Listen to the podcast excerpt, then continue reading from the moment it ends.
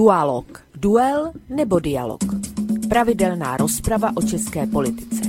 Vlk a Petr Žantovský na Slobodném vysielači. Dualog. Dualog. Tak príjemný dobrý večer, vážení poslucháči, keď to slovíčko príjemný v tejto chvíli je trošku naštrbené práve tým, čo sa nám v tejto relácii deje a teda zase tu máme nejaké technické problémy, teraz konkrétne so Skypeom. E, momentálne sa mi teda až tak úplne nepodarilo odstrániť ten problém, kedy neviem zobrať zároveň Vlka a zároveň aj pána Žantovského na linku, takže sme to vyriešili trošku inak. Jeden z hostí bude na telefóne, druhý bude na Skype, takže takto som to vyriešil pre túto chvíľu. Pre vás to vlastne znamená to jediné, že sa nám dnes do relácie nedovoláte, ale samozrejme maily písať budete môcť. Stratili sme veľa času, stratili sme štvrť hodinku, takže hneď teda prejdem k téme, ak je akoby takému predstaveniu, tak je to tu opäť, máme 17. november samozrejme, deň, kedy sme rok čo rok svetkami eh, takej tej povinnej jazdy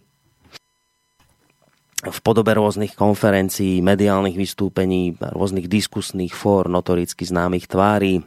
Sú tu rôzne pietné akcie, demonstrácie, vystúpenia s takými tými patetickými prejavmi politikov a rôznych elít spoločenského a verejného života, koncerty, návštevy významných osobností. No, skrátka je toho veľa a je to tu opäť.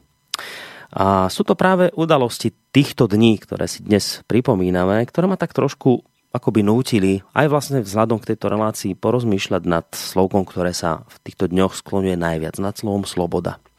Ja som počul za ten čas, ako už vnímam a zaujímam sa o povedzme tie veci verejné, tak za ten čas som už počul mnohokrát vysloviť e, z úst viacerých ľudí vetu, že sloboda nie je nič trvalé, že ide len o akýsi veľmi krehký stav, ktorý sa dá veľmi ľahko strátiť, ak si ju, nepre, ak si ju prestaneme pestovať ako nejakú kvetinku, ak sa o ňu prestaneme starať a bdieť nad ňou.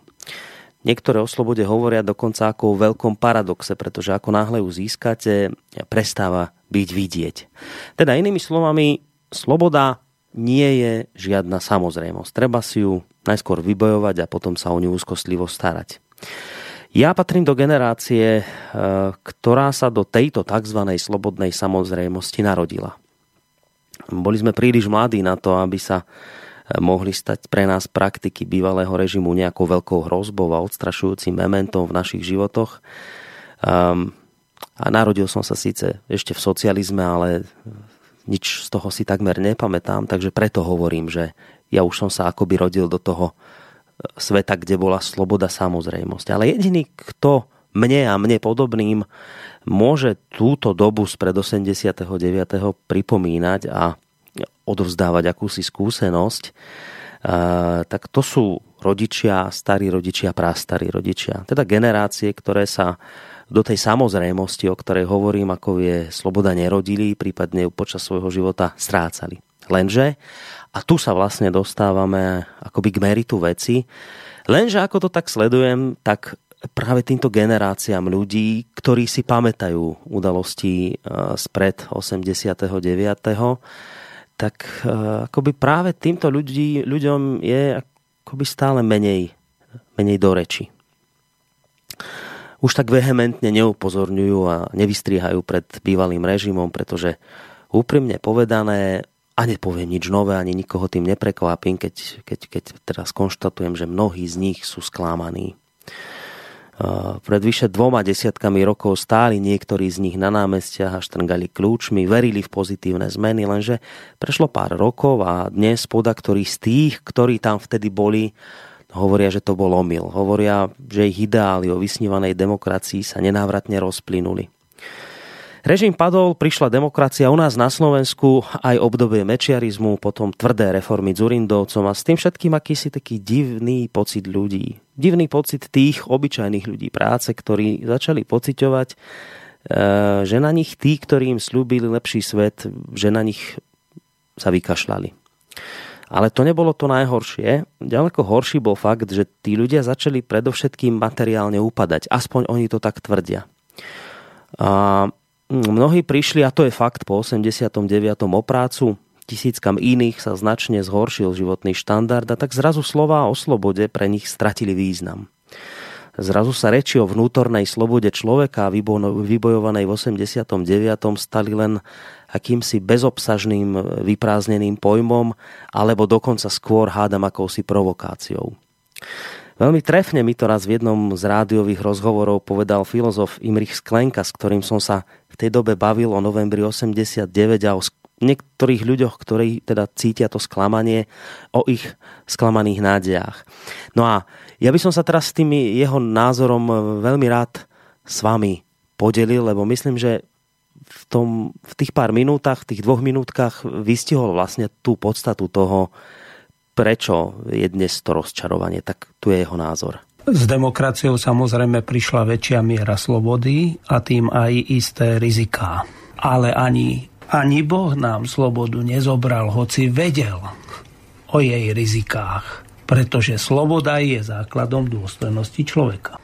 Sloboda korení v tej vnútornej slobode. Kto nie je vnútorne slobodný, kto podlieha hnevu, nenávisti, chamtivosti, vášňam, ten nemôže byť slobodný, ten nie je slobodný ani keď má tie vonkajšie slobody.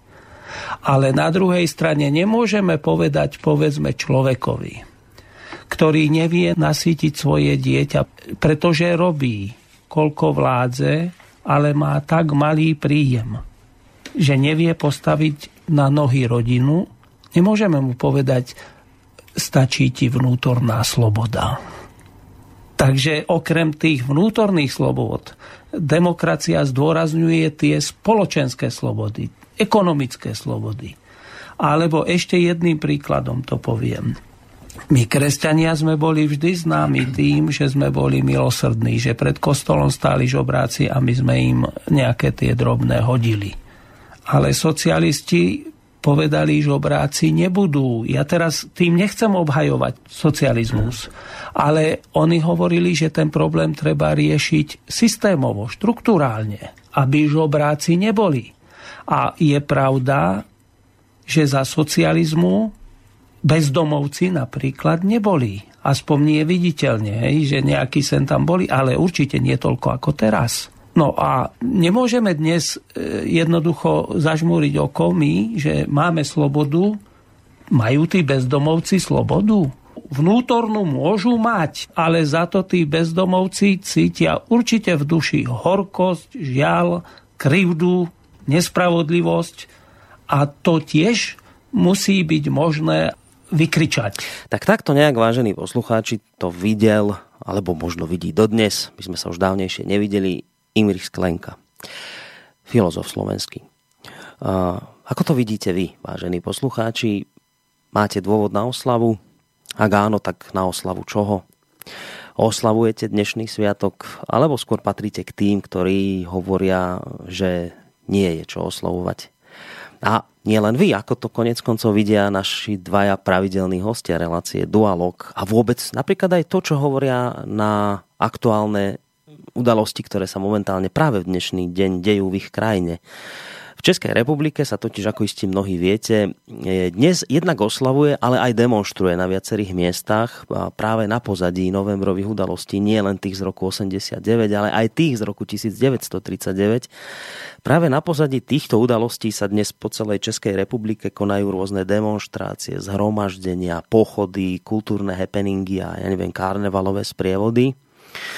A tak vlastne deň boja za slobodu a demokraciu využili dnes okrem iných vlastne tak priaznivci, ako aj odporcovia prezidenta Miloša Zemana, rovnako ako aj rôzni aktivisti bojujúci proti rasizmu či najrôznejšie proti islamskej iniciatívy. No ale dosť bolo už v tejto chvíli z mojej strany, pretože jednak strašne dlho rozprávam a hlavne sme už mali, už ten čas sme strátili práve tými technickými problémami, takže v tejto chvíli už naozaj je na čase alebo najvyšší čas privítať hostí. Ten, ktorý má dnes tu možnosť byť na Skype, je vysokoškolský pedagóg, žurnalista Petr Žantovský. Petře, dobrý večer ti prajem. Tak zdravím tebe, Borisy, zdravím samozřejmě naše milé posluchače, zdravím Vlka, byť je jen na telefonu, což je mi líto. Tak Vlku na telefónnej linke z portálu Vlkovo bloguje. Vlčko, počujeme sa, príjemný dobrý večer aj tebe do Plzne. Dobrý večer, Borísko. Samozřejmě, že zdravím i Petra Žantovského a zdravím všechny posluchačky a posluchače Slobodného vysílače, ať už jsou na e, země kouli kdekoliv. Doufám, že mě slyší. Ano, Já počuju. vás, vás Já vás dva sice slyším, ale je to jak přes kalnou vodu. Hmm. Uvidíme. Ale jinak Borisy k tomu začátku, ten byl naprosto uchvatný a myslím, že, že po tom tvým antré bychom mohli vlastně skončit, protože všechno bylo řečeno. Prepač, ja som vlastně nechcel všetko povedať, len nejak ne, tak asi... Ne, řekl to, řekl to naprosto skvěle. No dobre, ďakujem veľmi pekne, ale vlastne o tomto by sme sa dnes mali porozprávať. Ja, ja asi by som ani nebol rád, aby sme tu riešili také tie vzletné reči, ktoré ja už som zachytil od nášho pána prezidenta, zase to bola znôžka rôznych krásnych fráz o tom, ako sme si vybojovali nejakú slobodu, je to proste niečo, čo máme a musíme si to pestať. Tak to je, sú pekné reči, ale, ale naozaj ja, ja stále častejšie stretávam ľudí, ktorí cítia nejaké sklamanie a sú to hlavne ľudia, ktorí si tie obdobie na rozdiel odo mňa pamätajú a ja a mňa úprimne zaujíma, čo sa to vlastne stalo, čo sa to deje, prečo je ten postoj taký, aký je. Takže aj o tom by mala byť dnešná relácia relácia a chcem povedať hneď v úvode tejto dnešnej relácie, že Uh, Petr Žantovský je teda známy tým, že zároveň je to aj uh, hudobný dramaturg týchto relácií, vždy nám predstaví bližšie nejakú hudobnú skupinu. Petře, ty si ma tým svojim výberom, ale teraz ja ti to zase vrátim, čo si ty hovoril mne v minulej relácii, ja to teraz naozaj myslím úprimne. Ty si ma týmto výberom úplne dojal a myslím si, že si vybral tak tak nádherné pesničky a tak skvelú skupinu, ktorá dnes u nás na Slovensku sa to tak hovorí, že sadne ako ryd na šerbel.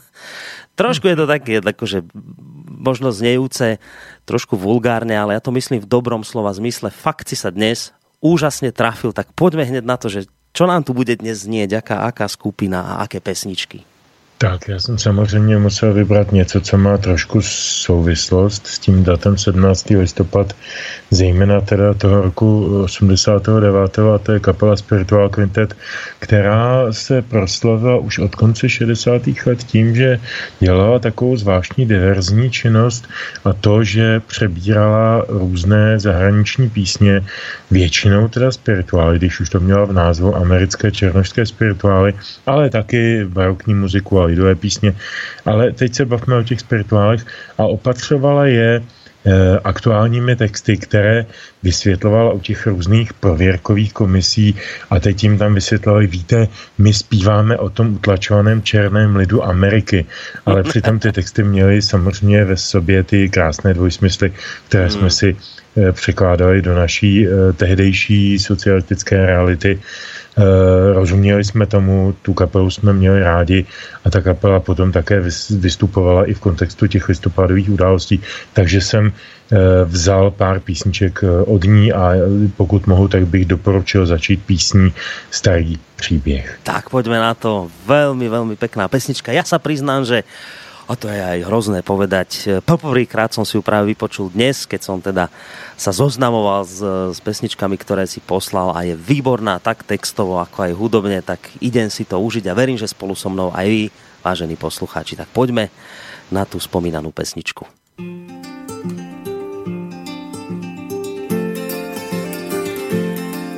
Řekl Mojžíš jednou lidu svému, přišel čas, dnes noci tiše vytratí se každý z nás.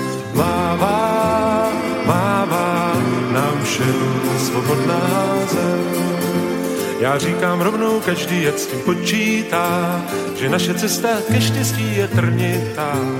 Mává, mává nám všem svobodná zem.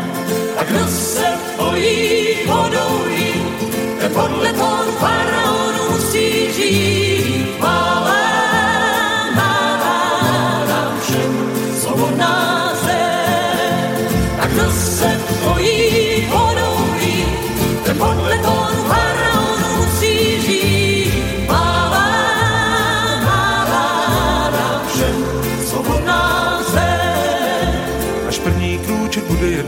za námi, tak nikdo nesmí zaváhat dát na fámy. Mává, mává nám všem svobodná zem. Pak ten levandr všem potomkům ukáže, že šanci má jen ten, kdo má dost kuráže. Mává, mává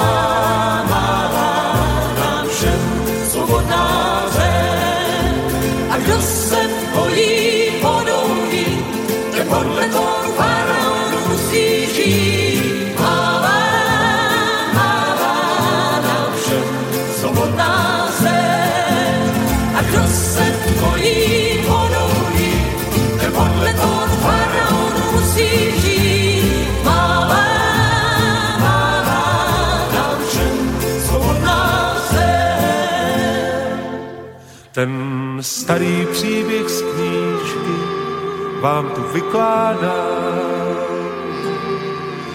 Ať každý ví, že rozhodnout se musí sám.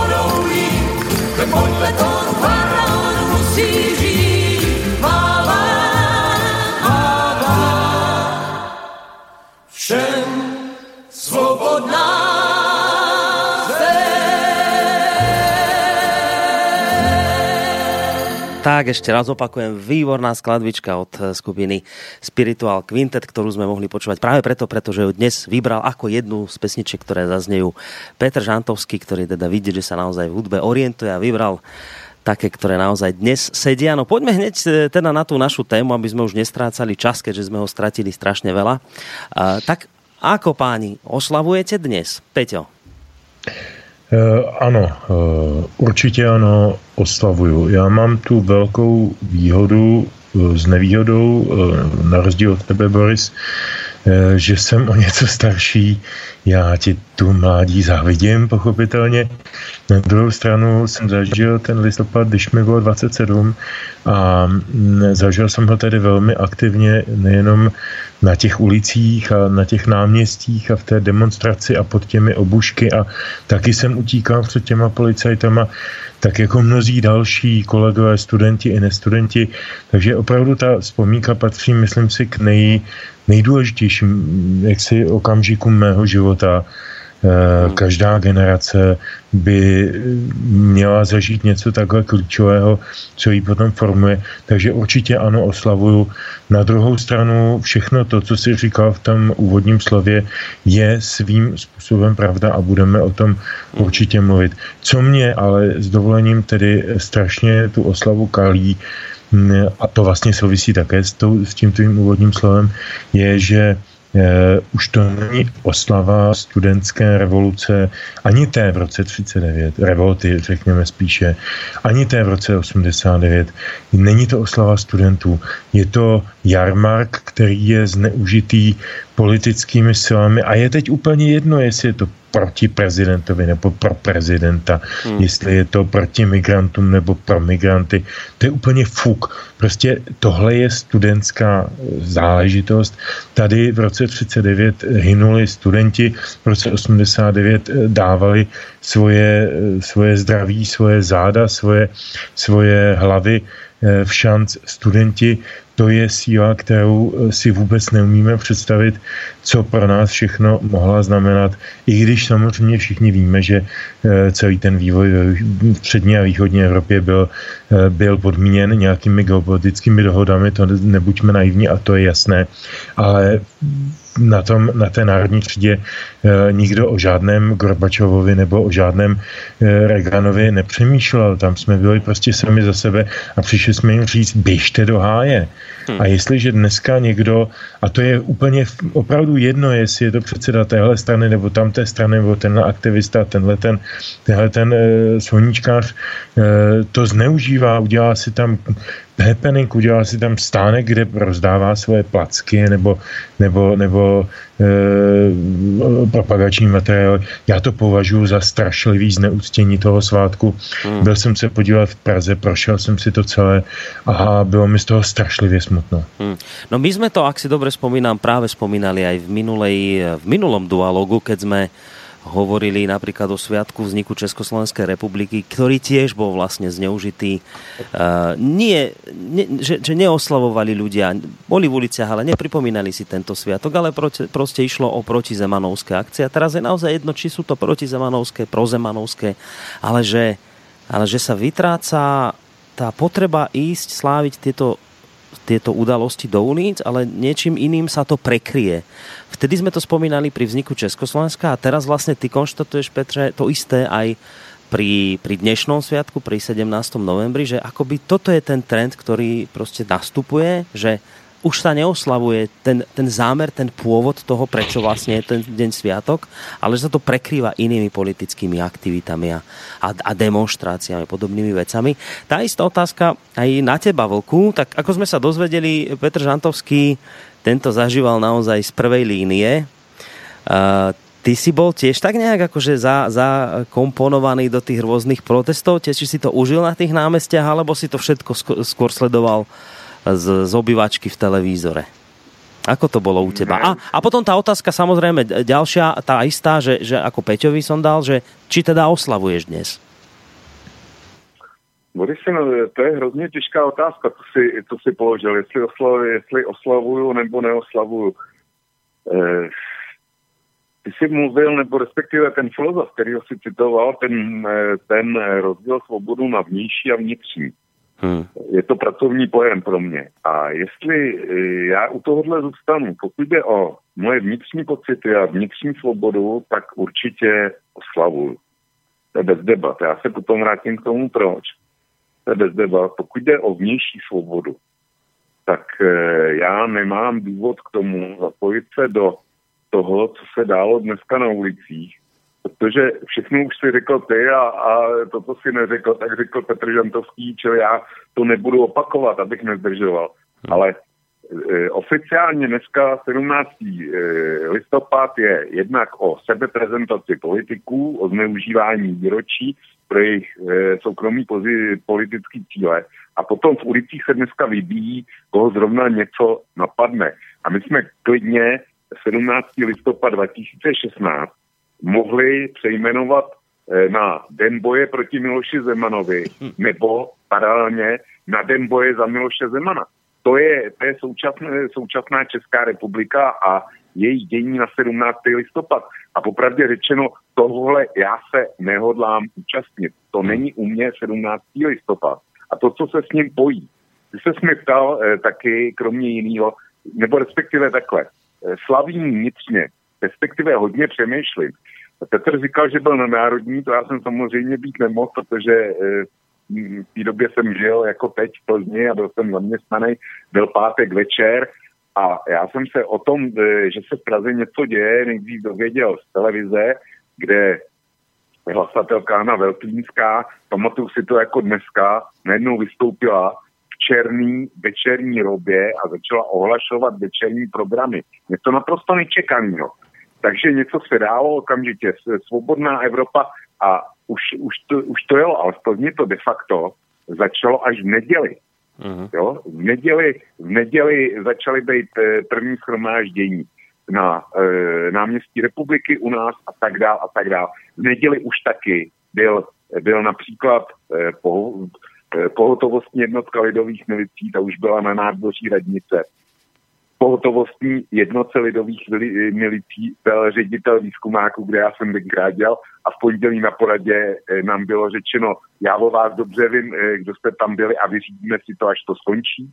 Jo? Čili to byl, to byl můj, eh, můj 17. listopad, tohle to já ne, jako u nás v Plzně se nemlátilo, ale tohle, tohle patřilo k tomu. A to hnutí v Plzně bylo daleko menší a vůbec na venkově, než samozřejmě v Praze.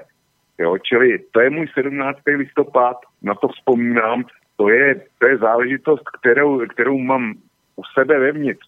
Ale to nemá nic společného s tím, co se dálo dneska, eh, dneska zase opět zejména v Praze. Den boje za Miloše Zemana nebo proti Miloše Zemanovi, to, to není nic, co by se týkalo občana Vlka. Hmm.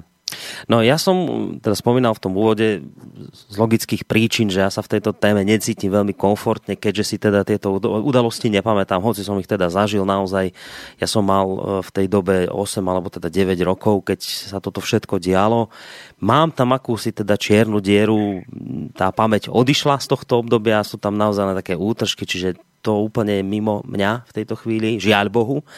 Ale čo chcem povedať je to také, také, čo som sa chcel opýtať, asi to nebude dobrá otázka na vás dvoch. Vy mi zrejme poviete, no to sa skôr musíš spýtať niekoho na Slovensku, ale keď mám teda tú príležitosť, že ste tu obaja, uh, hoci teda z inej, z inej krajiny, tak predsa len sa vás to skúsim opýtať. Ja ja som si to všimol a spomenul vlastne už, už v minulej relácii pri tej oslave Československa, že, že vy na rozdiel od nás, dobre, teraz sa to zobsulo, teraz je to o Zemanovi, ale v tých, v tých minulých rokoch ste proste do tých ulic išli, ten sviatok ste si pripomínali a, a my sme nešli.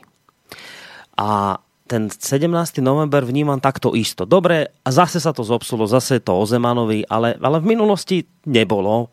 A vtedy ste vy v uliciach boli a, a my sme veľmi neboli. A teraz to, čo mňa zaujíma je, že, že čím to je. Možno že, možno, že ty, Petře, budeš tu odpoveď lepšie poznať, lebo chodíš na Slovensku, viackrát si to spomenul, že tu máš e, množstvo kamarátov, známych, teraz chodíš často do Bratislavy, keďže tam učíš v škole. A máš na toto odpoveď, prečo, prečo majú občania Českej republiky bližšie k, k oslave 17. novembra ako Slováci? E, jo, nějaký odpovědi by mě napadaly. Jedna odpověď je nepochybně hm, historická, přeci jenom studenti vysokých škol, kteří v roce 39 e, padli za oběť nacismu, byli e, Češi a e, je to tedy vnímáno ze strany české veřejnosti jako český, český problém nebo česká tradice a, a vztahujeme se k tomu stejně jako se vztahujeme k jiným věcem, Eh, týkajícím se toho období, dejme tomu třeba Heidrichiády, což je eh, takové období, které je ryze české, to jste na Slovensku neměli. Ale druhá věc je ta, že, eh, a to si myslím, že je podstatnější, když se dívám na to, jak probíhala takzvaná normalizace v Čechách a na Slovensku, a to je velmi významný, protože ten listopad byl pro nás tady vyvrcholením nebo završením toho období normalizace 1969 až 89, tak eh, ona probíhala v obou částech té federace úplně jinak. Já jsem na to Slovensko jezdil velmi často, už tehdy měl jsem tam řadu přátel, čili to nejsou úplné asi eh, jako výmysly, co povím. Ehm, mě strašně eh, překvapovalo, jak výrazně se mnohé fenomény mění nebo liší v té české a slovenské části federace. A protože jsem v té době nebyl angažovaný v politice, to ani za komunismu nebylo pro mě myslitelné, tak jsem byl angažovaný v kulturních věcech a, a všímal jsem si, že na Slovensku je mnohem lepší, modernější, eh, západnější, chcete-li pop music, zatímco ta naše česká knedlíková byla furt umca, umca, umca, umca. Eh, že na Slovensku se dějou úžasný bratislavský jazzový dny s Peterem Lipou, který eh, hostí nejlepší světový jazzový hudebníky naprosto bez ohledu na jejich nějaké politické názory. Že na Slovensku vlastně s výjimkou paní Eh, Ponické a pana Tatarky nebyli víceméně zakázáni žádní spisovatelé. Paní Ponická byla zakázána až v poslední fázi, protože se přihlásila k nějaké katolické revoltě a Dominik Tatarka byl prostě příslušník jiné komunistické frakce, která prohrála v 68. svůj boj, ale byl to původně stalinista, takže jako to jsou takové hodně výjimečné záležitosti a e, zatímco v Česku bylo třeba 50, 100, 200 zakázaných e, umělců, literátů, řekněme, tak na Slovensku nebyly téměř žádní.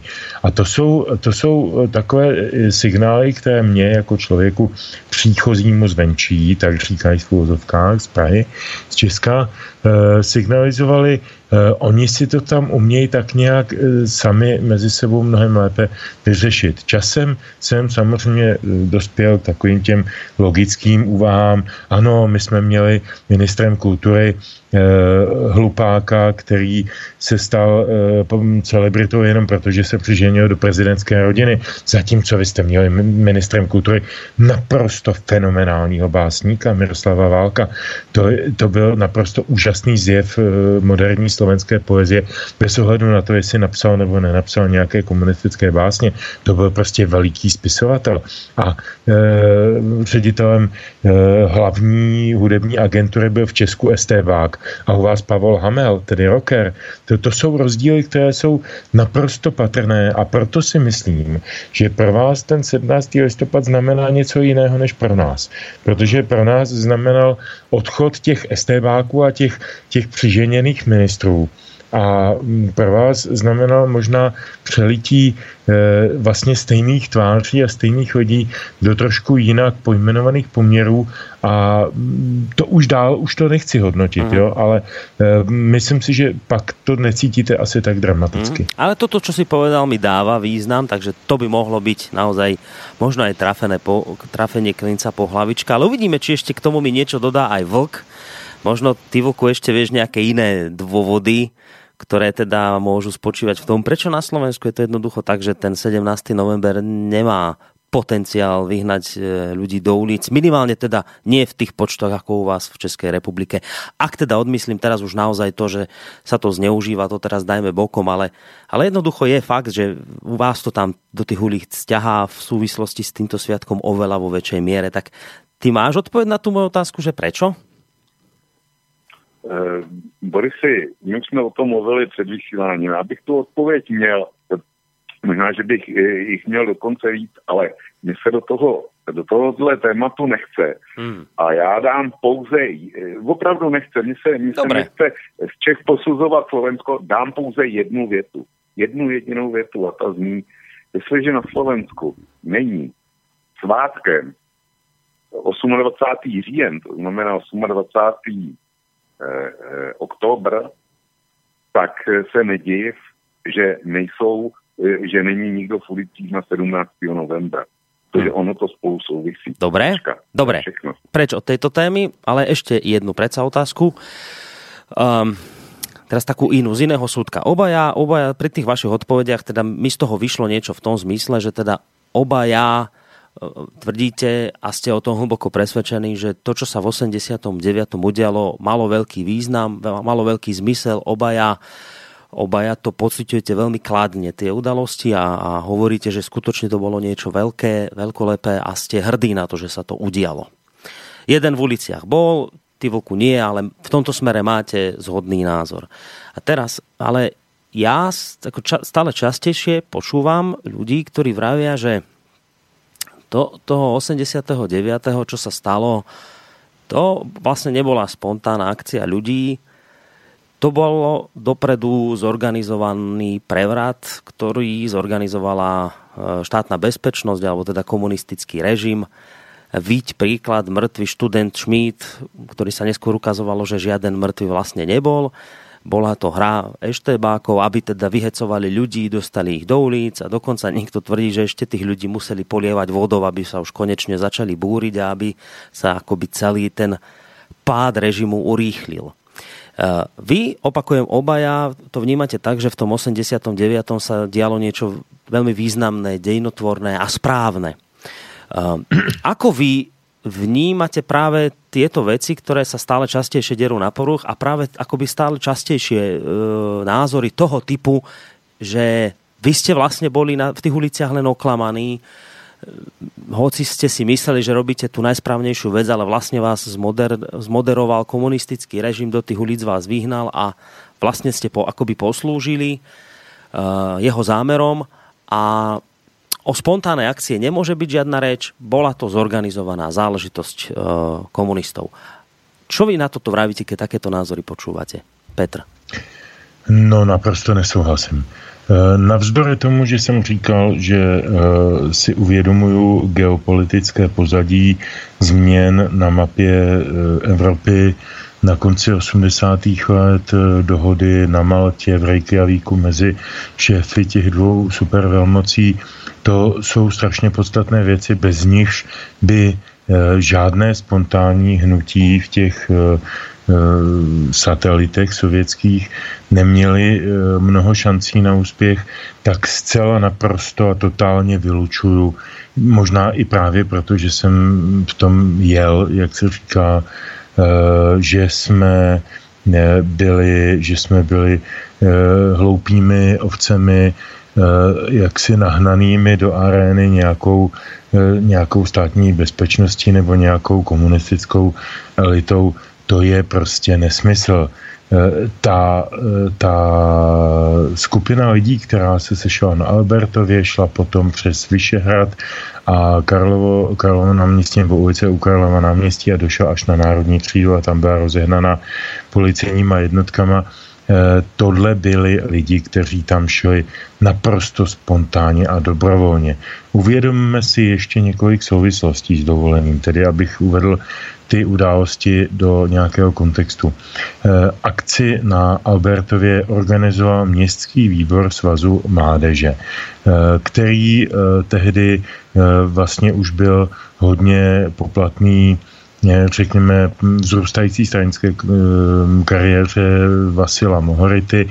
Vasil Mohorita byl člověk, který pretendoval na, na nejvyšší stranické posty, byl členem UVKSČ, byl to šéf eh, celostátního socialistického svazu, svazu mládeže a představoval si, myslím si i sám o sobě, já jsem o něm pak, s ním pak mnohokrát mluvil, a nebyl to hloupý člověk, jenom prostě vsadil na, na, špatnou, na špatnou kartu ve špatný okamžik. Eh, on si představoval, že se hraje v České republice nebo v Československu takového malého Gorbačova, ale protože eh, ten, ta hra už byla větší, přesahovala samozřejmě rámec nějakého rozhodování nějakého českého komunisty nebo svazáka. Ta hra byla na úrovni toho Regana nebo potom Buše staršího a naproti tomu Gorbačova, tak, eh, tak samozřejmě tohle to se nepovedlo. Nepovedlo se to z řady jiných důvodů a nebudu tím teď zdržovat. Fakt je ten, že na na výzvu tehdy poměrně pokrokově vnímaného svazu mládeže. On měl také noviny, že jo? On měl Mladou frontu a ta Mladá fronta se chovala ještě relativně nejsolidněji z tehdejších eh, deníků nebo novin.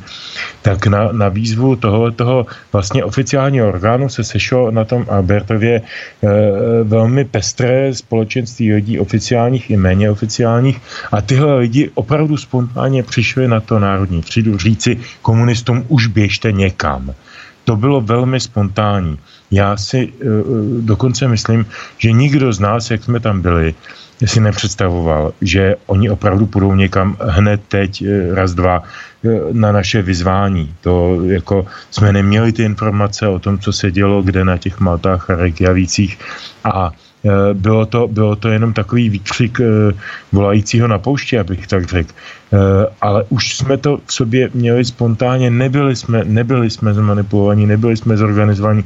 To, že tam byla nějaký, nějaká akce s nějakým studentem Šmídem, to jsou takový pitomý estebácko spravodajský hry. Eh, konec konců rodiče eh, takzvaného studenta Šmída chodí po Praze do dneška. Paní Jana Šmídová je redaktorka Českého rozhlasu, pan doktor Šmíd, jeho, jeho otec, toho reálného Martina Šmída, který tehdy studoval matematicko fyzikální fakultu, myslím, tak učí do dneška na fakultě sociálních věd Univerzity Karlovy.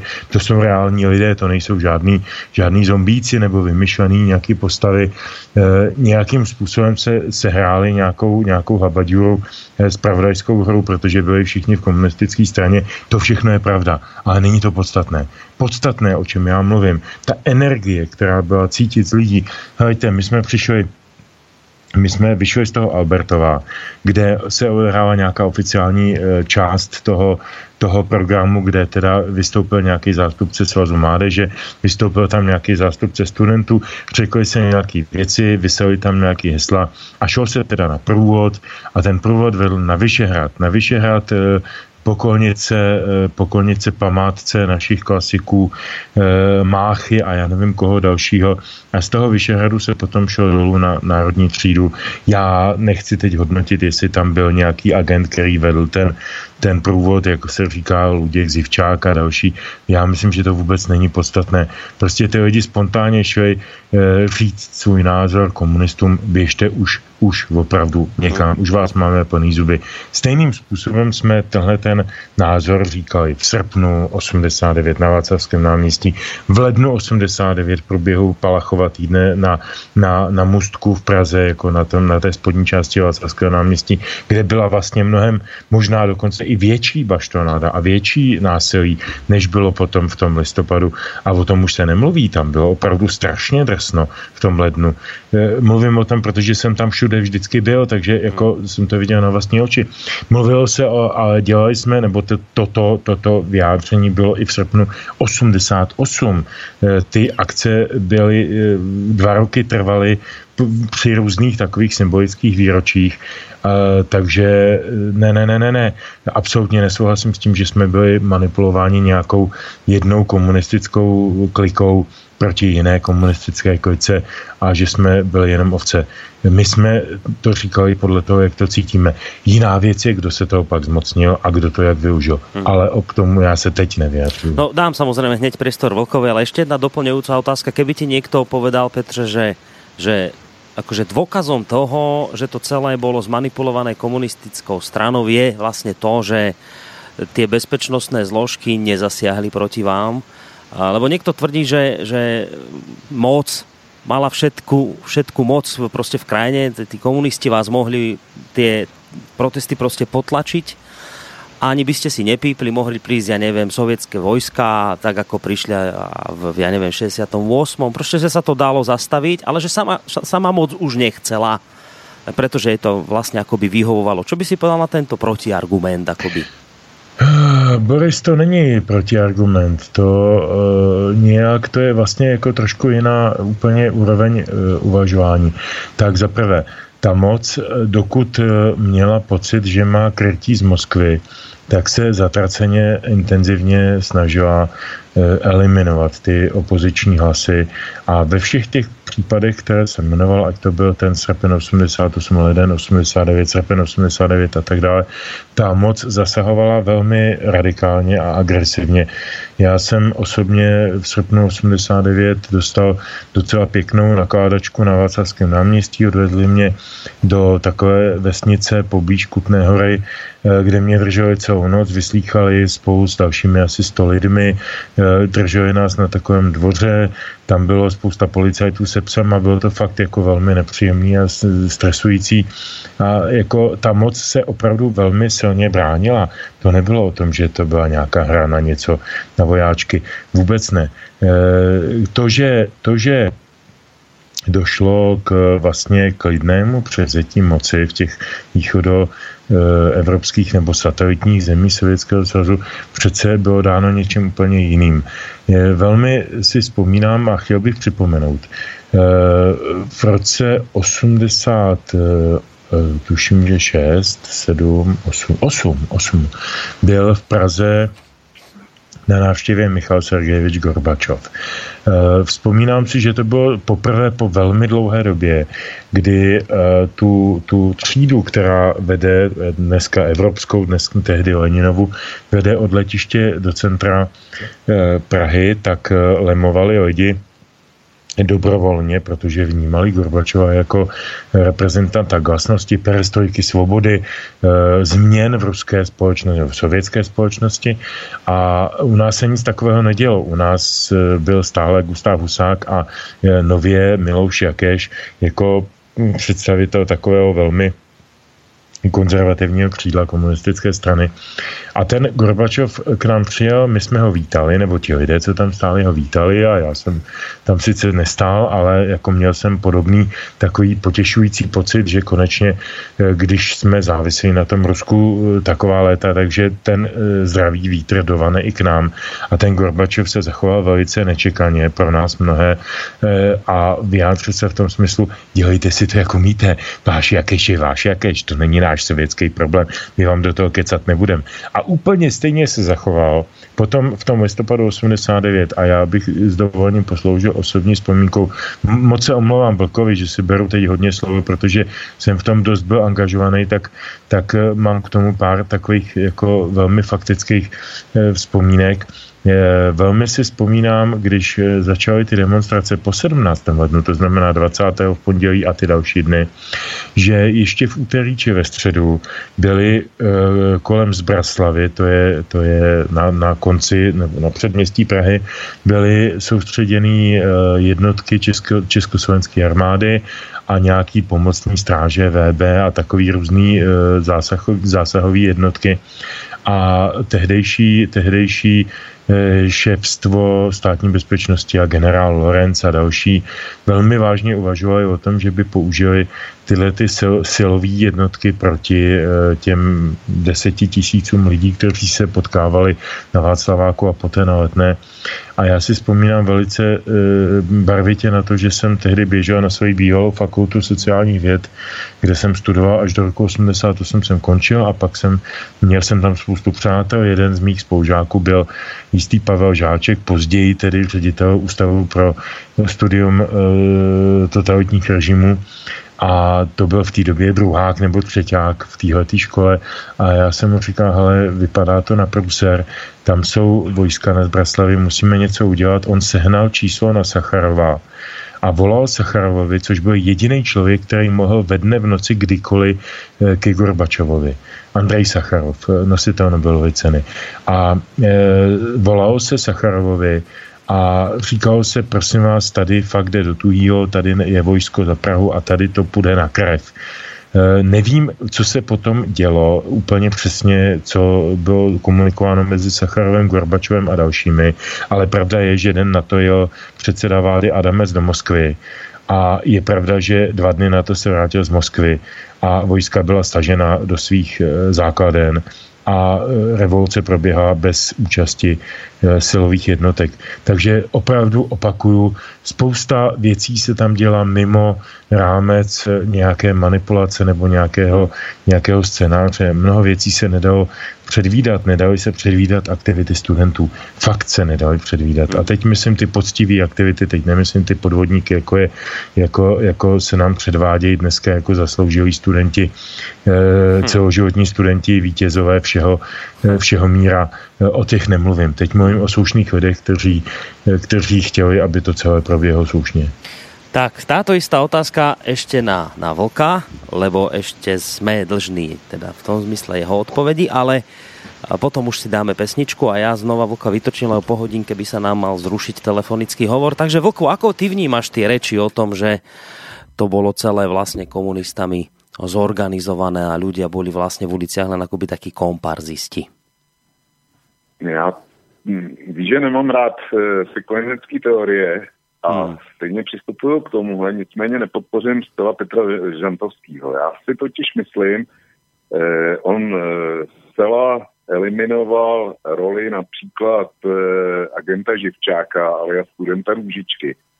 A než začnu vysvětlovat co a jak, tak eh, chci uvést nebo vyrámovat tehdejší situaci naší. Eh, že se východní blok rozpadá, to bylo jasný eh, a naprosto, eh, naprosto jasný v létě 89, když Maďaři tenkrát otevřeli pro východní Němce hranici s Rakouskem a nechali je volně procházet.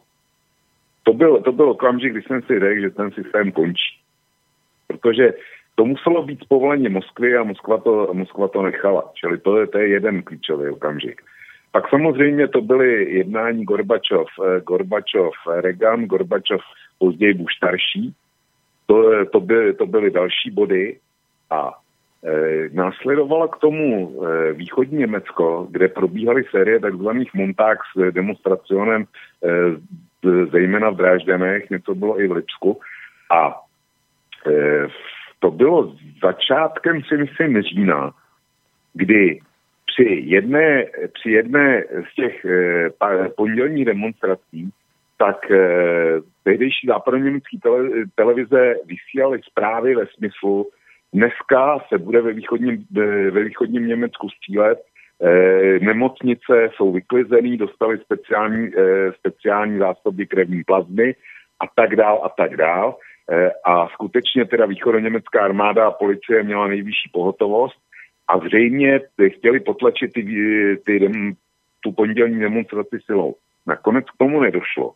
A zřejmě to bylo na zásah z Moskvy, že Moskva k tomu Honekrovi tenkrát nedala, nedala prostě souhlas. Čili e, následně potom padla berlínská zeď, jak všichni víme. Čili situace před 17. listopadem u nás v Evropě byla taková, že Eh, komunisti vládli v Sovětském svazu, jak taky jinak tehdy, vládli v Rumunsku a vládli, vládli v tehdejším Československu. V Polsku už, v Polsku už u moci nebyli, tam, tam byla vláda národního porozumění. Ve východním Německu padla berlínská zeď, tam byla, tam byla přechodná vláda, eh, tuším, eh, komunisty Mudrova, ale to už, to už všechno bylo v koncích. V Maďarsku už to taky bylo, eh, tam už byla taky nějaká socialistická vláda nebo něco takového. Čili eh, my jsme byli předposlední zemí sovětského bloku, kde ještě nepad, nepad komunismus. Toto jsem eh, pokládal za nutný předeslat k tomu, že nevylučuju to, ta demonstrace jako taková, ta účast na Albertově, to všechno to bylo spontánní, to je bez debaty. Ale není pro mě úplně bez debaty to, že vlastně ten průvod vedl uh, student Živčák alias Estebák, uh, teda student Růžička alias Estebák Živčák. A vedl ho zcela záměrně do té Mikulantky, kde potom k té reži došlo. Já se totiž domnívám stále víc, že skutečně dvě frakce komunistů byly a že tam šlo o předání moci ta jedna chytřejší část komunistů, ta prostě věděla, že Československo nemůže být poslední baštou komunismu e, v Evropě nebo na světě, že to prostě není Kuba, že to není, že to není žádný osamělý ostrov. Aby, aby tam to zřízení přežilo e, samo o sobě, to nešlo. To, to potřebovalo radu zájemní hospodářské pomoci a, a e, všechny ostatní atributy, které k tomu byly, byly nutné, ale nemohli, nemohli přežít okamžiku, kdy se to zhroutilo. Čili e, ta chytřejší část komunistů věděla, že musí dojít e, ke změně systému, musí dojít ke změně režimu, komunisti se o moc minimálně budou muset podělit. A taky věděli, že ty staré struktury, tomu se ještě dostanu, budou tu moc držet klidně i silou. Tohle, tohle bylo jasný. Čili podle mě eh, Hegen, eh, skupina okolo Hegenbarta tak hledala nějakou možnost a Eh, Petr Žantovský eh, vzpomenul generála, generála Lorence, což byl, eh, což byl Slovák, který, který vel STB tehdy. A byl to prý mimořádně inteligentní člověk. Já jsem někde četl, že snad jeho IQ testy byly kolem 150 nebo ještě vejš. Čili to nebyl žádný hlupák. Ten to nechtěl, ten to nechtěl rostlout silou. Ale podle, podle mě Eh, měl velký podíl na tom, co se dálo a že to dopadlo tak, jak to dopadlo. Tak bych to odhadoval já. Zkrátka, byla určitá, myslím si, že byla určitá skupina komunistů, který věděli, že k předání moci musí dojít. A chtěli to zařídit tak, aby to bylo nekrvavý a aby jim pokud možno větší díl moci zůstal, nebo aspoň nějaký podíl na moci. Zatímco ta stará stalinistická část, když budu e, říkat jména jako, jako Bělák, nebo e, Kapek z Prahy, tak ty byli připraveni to zlomit silou. K tomu, co říkal Petr, e, spontá, ta konspirace ale nebyla zas až tak rafinovaná nebo pečlivě připravená, protože došlo skutečně k vyvedení vojsk.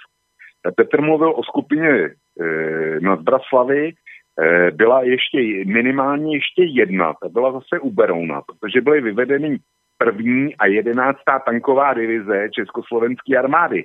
E, ta jedna byla ze Slaného a ta, drá, e, ta druhá nevím už, už odkud. A, Čech.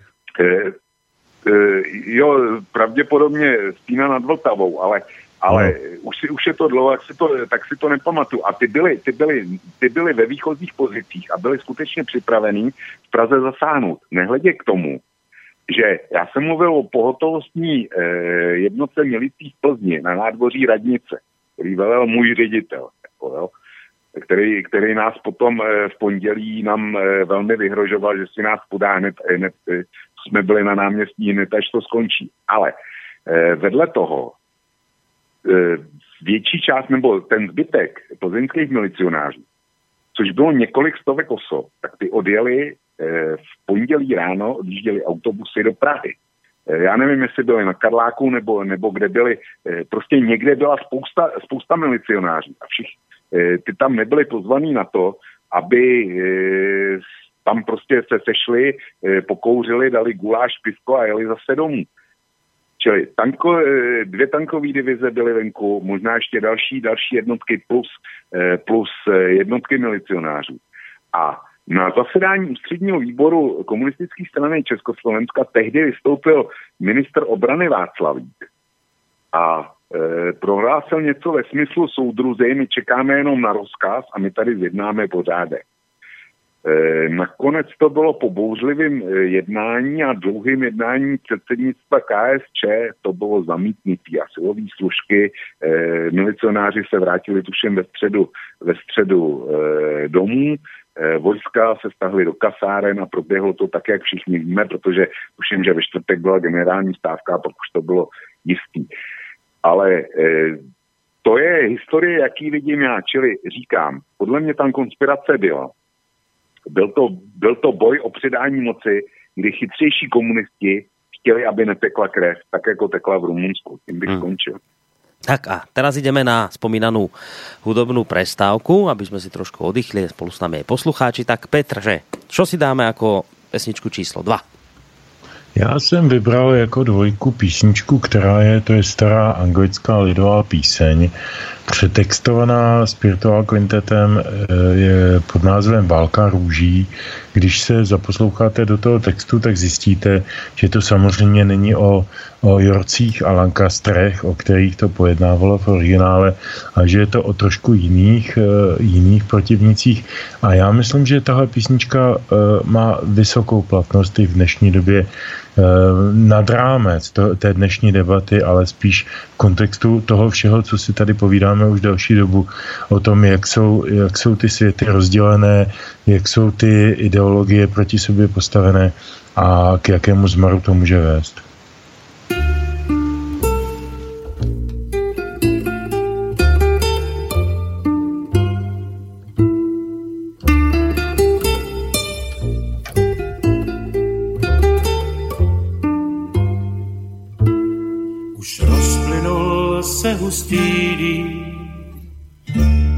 Down, hey down, hey down, nad stichlým polem válečným, daddy down. Jen ticho stojí kol kolem a vítěz plení vlastní zem. Je válka růží, daddy, daddy, daddy down, hey down.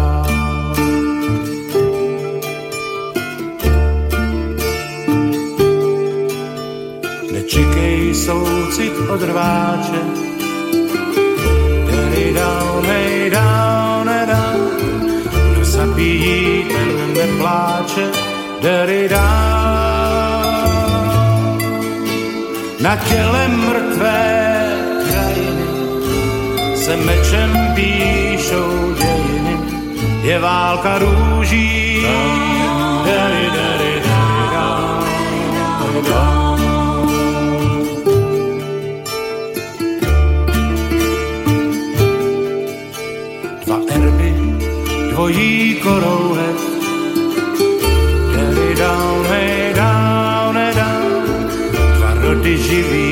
jeden hněv, down. Kdo směří, kam se nahnul trůn, znak Yorkům nebo k Lancastrů, je válka růží. Daddy, daddy down,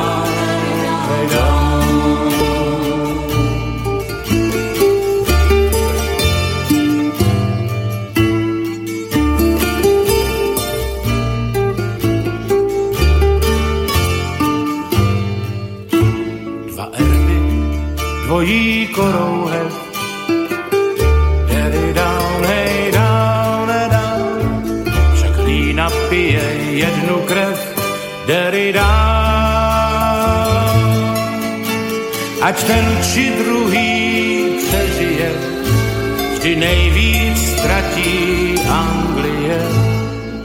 Je válka růží,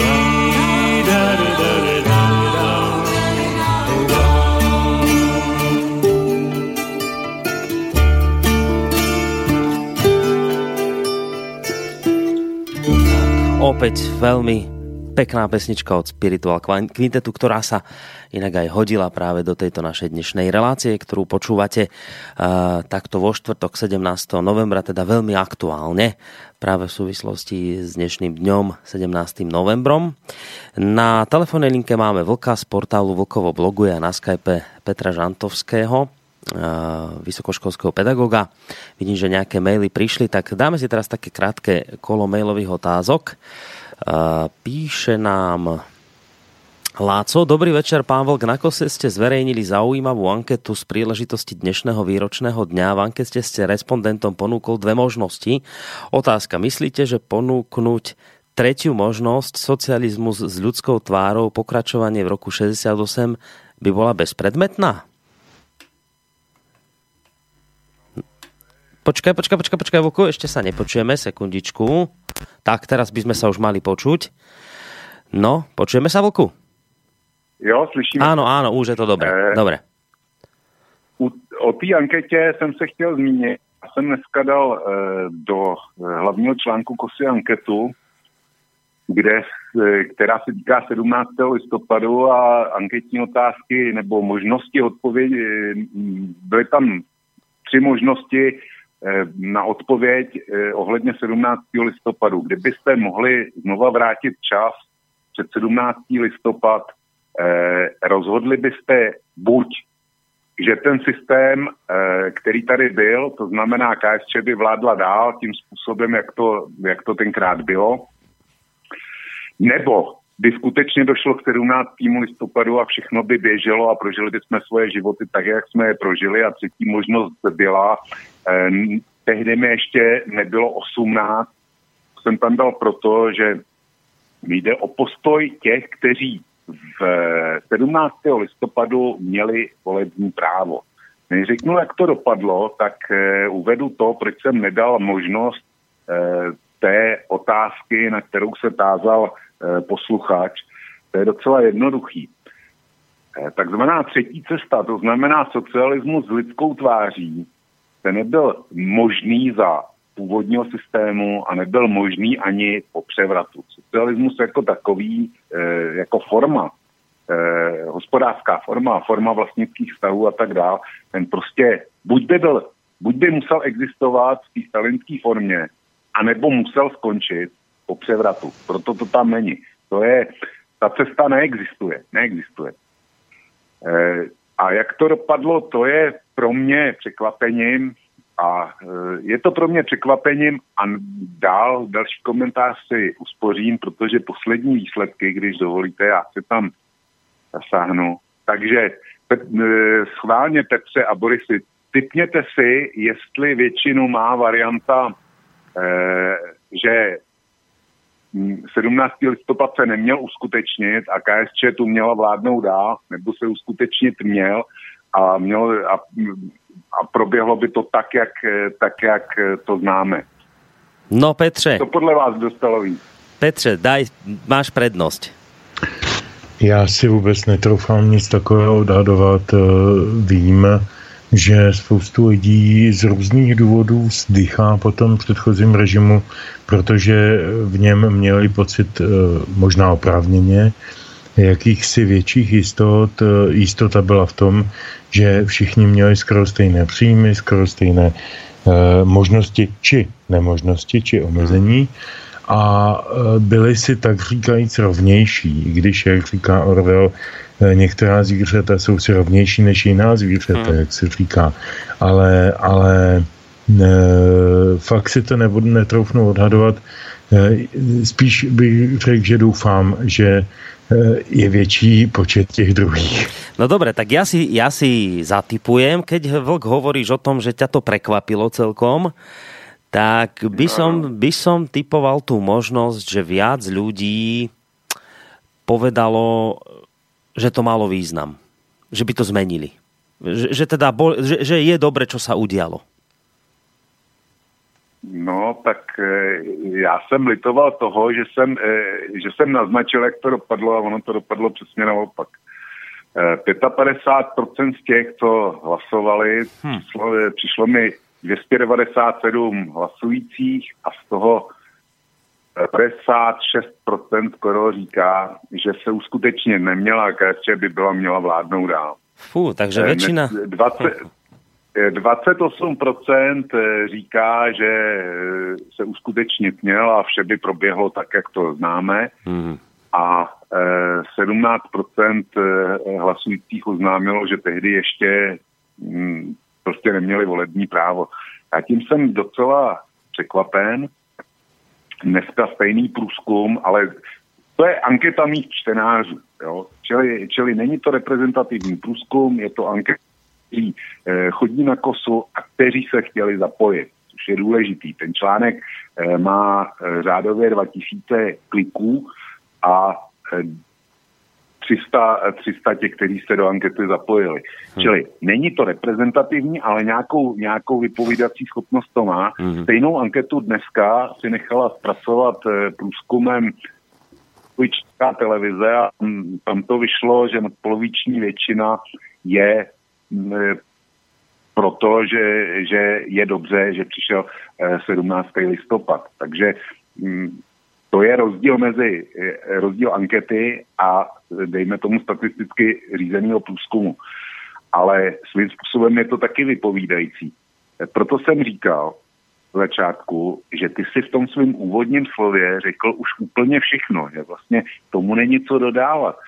Jedna věc je svoboda a svobodu máš tehdy, když eh, svoboda sama o sobě, že si můžeš říkat, co chceš, že můžeš jít kam, eh, kam chceš a nejme tomu dělat si, co chceš. To je vnější svoboda a vnější znak, ale není to eh, eh, postačující podmínka pro to, aby společnost byla opravdu svobodná. Eh, ten pán, který ho si citoval, tak zmínil, eh, zmínil ekonomickou svobodu, já aniž by ho znal, tak jsem na to, to bylo mít dneska hlavní, hlavní téma. A zjistil jsem, že prostě 40% společnosti nemůže být ekonomicky svobodný. Je od, protože eh, jak si, když přijde nečekaný malý výdaj, tak se hroutí jejich, jejich rodinný rozpočty. Za téhle situace, když nemáš ekonomickou svobodu, tak nemá jo. Ku podivu, na stejný téma dneska hovořil prezident Obama v Německu. Ten hmm. dával velký interview, interview eh, televizi ARD a Špíklu. Já jsem z toho viděl těsně předtím, než začala relace, jenom maličkej kousek. Ale on tam, on tam říká jednu věc. Buď se nám stavit rostoucí rozdíl mezi bohatými a těmi ostatními a pak budeme mít svobodu a nebo se to, nebo se to zastavit nepovede a pak nebude ani svoboda. Tohle, tohle neříká Vlk. Eh, tohle neříká slobodný vysílač, to říká prezident Obama. Hm. No, Petře, ty si hovoril o tom, že dúfaš, že tá anketa dopadla tak, že väčšina ľudí hlasovala za to, že to malo význam a že to bola správna vec a vidíš, dopadlo to presne naopak. Ja tu mám mail od Petra, ktorý napísal v krátkosti, že žije sa mi ťažko, mal som prácu, mal som istoty, ktoré dnes nemám, bojím sa o veci, ktoré ma dovtedy ani len nenapadli. Dnes mi to znie neuveriteľne, že som považoval za niečo normálne, že byt dostane mladá rodina úplne zadarmo. V tom, čo tu je, sa mi žiť nedá, napísal poslucháč. A Vlk teraz vlastne hovorí o tom, ja som samozrejme ten jeho článok čítal, že že bez ekonomickej slobody o slobode ako takej nemôže byť reč. Konec koncov zaznelo to vlastne aj v tom úvode. Teraz to, to je tá otázka, že, že na jednej strane ty vnímaš, že sa niečo správne udialo, chceš, aby ľudia stále to brali tak, že, že to malo význam, že to bolo správne, ale na druhej strane je veľa ľudí, ktorí vravia, že, že na čo tento systém, keď, keď ke, na čo je nám toto, čo tu máme, keď sme vlastne neslobodní, keď, keď ja nemám peniaze na užívanie vlastných detí, keď ja nemám peniaze, a to je to časté, čo sa tvrdí, nemo, môžem cestovať, ale vlastne nemôžem, lebo nemám peniaze a tak ďalej a tak ďalej. Mohol by som tie, poznáš tie veci, nemusím to spomínať. Čiže uh, Čiže to sú také dve, dve rozporúplné veci, že na jednej strane chceš, aby, aby to ľudia vnímali pozitívne a na druhej strane počúvaš aj ty veľmi často ľudí, ktorí vravia, že toto, že toto nechceli, že toto nie je to správne. Tak, tak e, ako, e, toto mi vysvetlí, že, že čo, čo týmto ľuďom povedať, alebo ako to teda ty celé vnímaš? tam někde smerujem, že také, také rozporuplné mně to prostě přijde. Tak já myslím, že ten rozpor je dán tím, že uh, se něco uh, pokazilo. Pokazilo se to za naší asistence, pokazilo se to za našeho přispění, myslím tím našeho, tím slovem našeho, myslím uh, nás, kteří jsme Eh, řekněme, byli v tom pěkném aktivním věku a mohli jsme mnoho věcí ovlivnit a snažili jsme se mnoho věcí ovlivnit a některé věci jsme eh, neovlivnili z neznalosti, z hlouposti, z naivity nebo hm, řekněme z nějakého možná i fanatismu nějakým směrem. To všechno je možné. Eh, co tím chci říct? Eh, slučování ekonomické a takové té všeobecné svobody eh, dává smysl, pochopitelně. Člověk, který má velmi hluboko do žlabu, s proměnutím kašle na nějakou svobodu. Ten člověk má starost, jestli uživí svoje děti, jestli je bude moct poslat do školy, jestli bude mít práci, jestli bude mít na zaplacení nájmu. To jsou všechno strašně zásadní věci. A to jsou všechno věci, které jsme vůbec neznali za nějakého komunismu. E, a tudíž chápu vlastně nejenom tu vlkovou anketu, ale jako obecně jako často, velmi často zmiňované resentimenty takové, že za komunistů bylo lépe, protože jsme měli ty jistoty a více jsme, jsme tomu rozuměli a, a více se hledělo na náš takový ty, ten každodenní uh, prospěch, den, život, to je jedno. A uh, jenže eh, to jsou dvě od sebe neoddělitelné, ale zároveň paralelně fungující věci. Jedna věc je ano, svoboda. Svoboda, kdo si ji jak definuje. Ty jsi říkal, uh, Boris, na začátku, že někdo říká, že nemá svobodu. Já si myslím, že svobodu máme. Máme strašnou spousty svobody a pán Bůh zaplať. Máme, máme uh, hromady svobody z to, že tady teď si povídáme po Skypeu nebo po telefonu a vysílá se to uh, po internetu nějakým posluchačům, které to zajímá. To je výraz toho, že zatím tu svobodu máme. Čili všechny fráze o tom, že nemáme svobodu a, a tak jsou falešné a politicky motivované.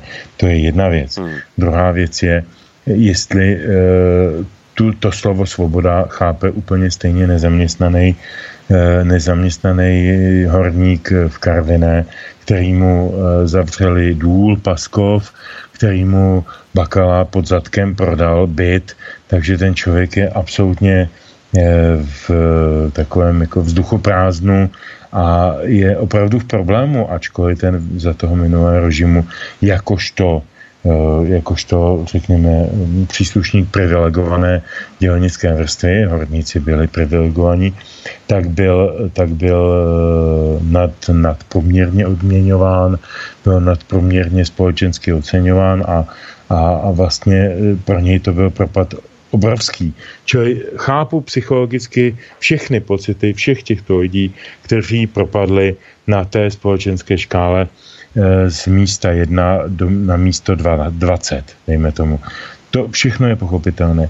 Ale když se bavíme opravdu o e, o demokratických procedurách, institucích, e, o systému, tak si musíme říci jednu základní věc kapitalismus nebo demokracie, demokracie je e, vlastní sestrou kapitalismu, není vlastní sestrou žádného jiného režimu, dneska socialismu ani žádného socialismu s lidskou tváří, ničeho takového.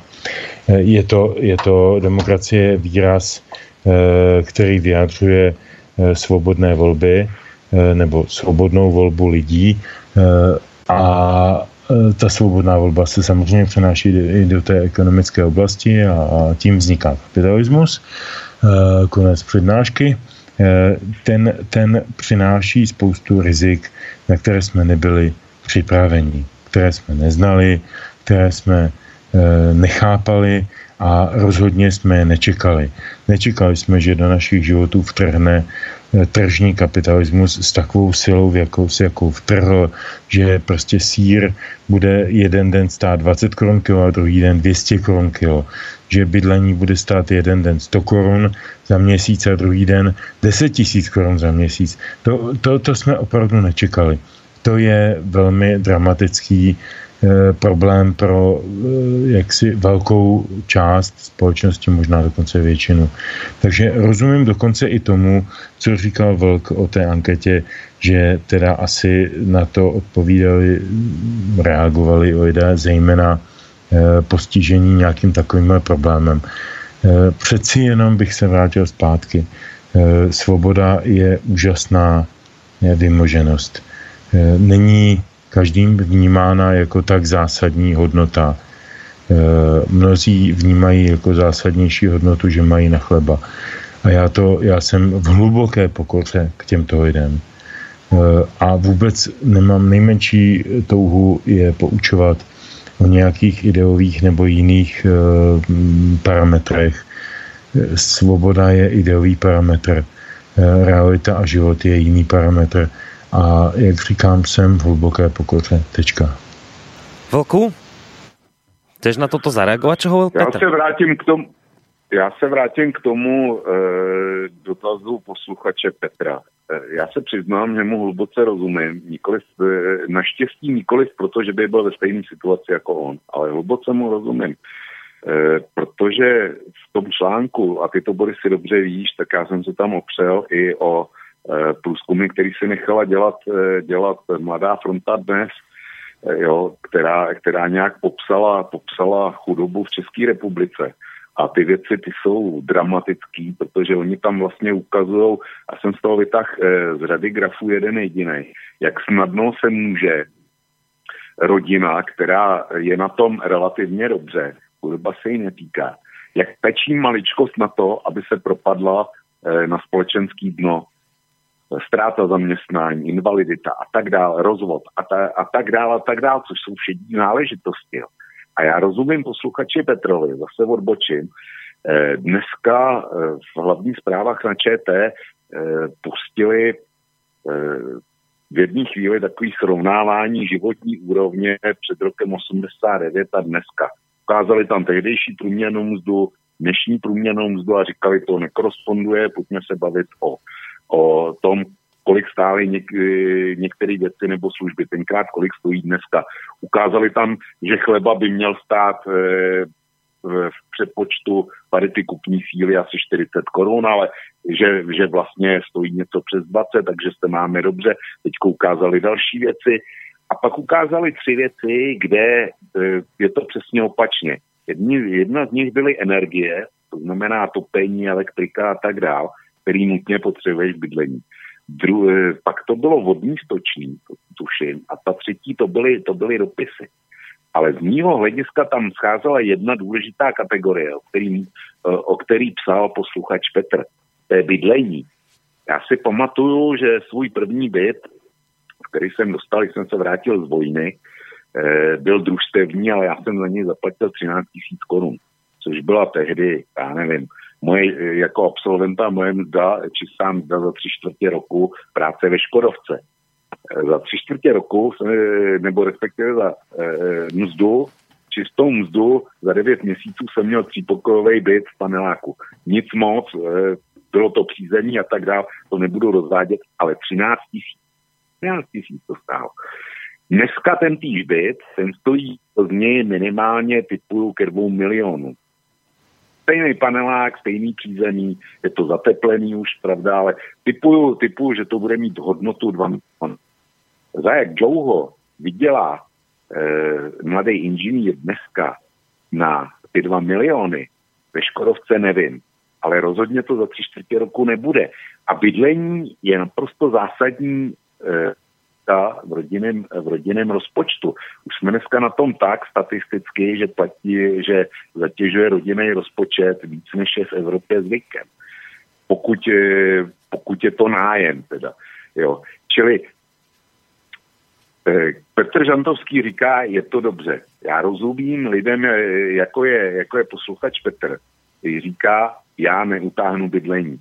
Jak mám být svobodný? vůbec mu rozumím. Hmm. Uh, Petře, ak chceš zareagovat, tak samozřejmě můžeš na toto. No, to je otázka pojetí svobody. Svoboda je e, strašně variabilní pojem a je pochopitelně determinovaná sociálními a jinými parametry. To, co říkal Vlk, je přesné. Ano, Eh, pro mnoho lidí je podstatnější, jestli mají na nájem, nebo než jestli mohou jet na dovolenou na Kapverdy. Hmm. Naprosto tomu rozumím a nemám co k tomu dodat. No je samozřejmě aj nejaká Maslovová, myslím, eh, pyramída hodnot a keď ľudia nemajú hmm. uspokojené základné hodnoty, tak sa nemôžu posúvať vyššie a nemožno to mať nikomu za zle. Čo by som možno ja k tomu dodal práve preto, lebo Uh, Rádio Slobodný vysielač podporujú skôr práve ľudia, ktorí majú problém s tým, ako sa dnes žije ja netvrdím, že sú to všetko chudáci a, a žijú na, ja neviem, na pokraji chudoby. To vôbec nie. Skôr si myslím, že to je taká tá klasická stredná trieda. Aj keď možno v mnohých prípadoch skôr tá nižšia. A keď aj sa s nimi rozprávam, keď aj mi píšu maily a tak, tak oni hovoria, že, že oni sa nemôžu pozerať na také tie prejavy, aké mal dnes pán prezident náš a podobné tie reči, kde ich práve tí ľudia, ktorí teda tie ekonomické problémy nemajú, poučujú a hlavne im zazlievajú to, že, že si nevážia slobodu, že si nevážia to, čo sme v 89. si vydobili, že sú takí, že ich zaujímajú len ich plné brucha a, a, a stále tu niečo rozprávajú o, o bytoch, ktoré mali a, a, a že dobre, že, že banány nebolo dostať také tie hlúposti, ale že predsa je tu niečo oveľa dôležitejšie, tá sloboda to je niečo vnútorné, hlboké, dôležité, ktoré potrebujete a vy táto lúza prostě, že si to akoby nevie uvedomiť, nevie si to vážiť a že toto im akoby tí, tí bohatí ľudia alebo teda tí lepšie situovaní e, stále otrepávajú o hlavu, že akí sú prízemní s týmito vecami. A ja tak strašne rozumiem tým ľuďom, ktorí jednoducho riešia si ďaleko pre nich podstatnejšiu vec, ako, ako uživiť svoju rodinu. Už to niekoľkokrát tu, uh, tu odznelo. A potom si kladiem otázku, že či je vôbec, je, či je vôbec až takým uh, či je až takým veľkým uh, rebelantstvom spýtať sa, že alebo teda ani neviem, ako to povedať, že je to také strašné, keď vôbec sa opýtate, že a čo je vlastne lepšie? Ten svet predtým, dobre, za toho socializmu, ale títo ľudia mohli žiť. Títo ľudia mohli fungovať. Títo ľudia, drvivá väčšina z nich nebola zadlžená, drvivá z nich väčšina nemala exekútora na krku drvivej väčšine z nich sa nerozpadali rodiny. Na Slovensku je to, neviem ako v Čechách, ale na Slovensku je to momentálne tak, že kopec mladých žien, ktoré majú svoje vlastné rodiny, musia odchádzať do Rakúska, starať sa o cudzích starých ľudí a nie sú doma pri vlastných deťoch, pretože nevedia uživiť rodinu. A takýto človek, keď sa s ním stretnete, môžete mu vôbec niečo vyčítať, že vám hovorí, že vtedy sa mu žilo lepšie? kto má právo ho poučovať a, a, a, a hodnotiť ho ako človeka, ktorý chce návrat socializmu a niečo podobné. A ešte jednu vec chcem dodať, ja, čo je pre mňa ešte horšie, je, že ja tak začínam pocitovať práve preto, že som v tomto rádiu, v ktorom som, že ani strach ľudí sa nevytratil. Ani, a, a, a vôbec nie len o to prežitie a tieto veci, ale že keď, keď ja tu zažívam situáciu, že ja nemôžem zriadiť transparentný účet, na financovanie tohto rády a transparentný účet znamená, že ku každému jednom euru, ktoré príde, priradím aj konkrétne meno človeka. Ja to nemôžem urobiť a viete prečo? Pretože mi chodia maily od ľudí, kde ma prosia, aby som to nezverejňoval, pretože sa boja, že prídu aj o tú prácu, ktorú majú, aj, aj o tú zle platenú prácu, ktorú majú, lebo vravia, že keď by zamestnávateľ zistil, že takéto rádio podporujú, tak bude mať problém. Píšu mi nejakí študenti, ktorí hovoria o tom, e, že sa niekto sťažoval v škole na nich a podobné veci. Ja si vrajím, kde sme to pre Boha živého za tých 20 rokov slobody dopracovali. Tu sa ľudia boja priznať iba k také obyčajnej veci. Ja neviem, že počúvajú toto rádio, že spomínali sme to nedávno s Vlkom, že volia tak, ako volia, to nechcú povedať.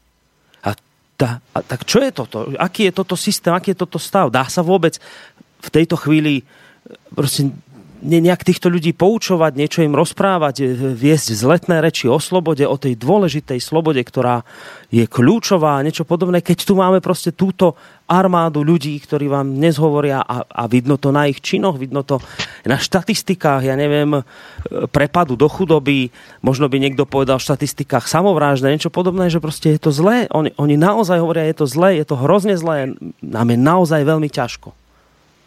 A v tejto situácii je takým obrovským kacírstvom spýtať sa do čerta, čo bolo lepšie. To je moja otázka. Boris, víš, pro, víš, proč je to kacířství? Prečo?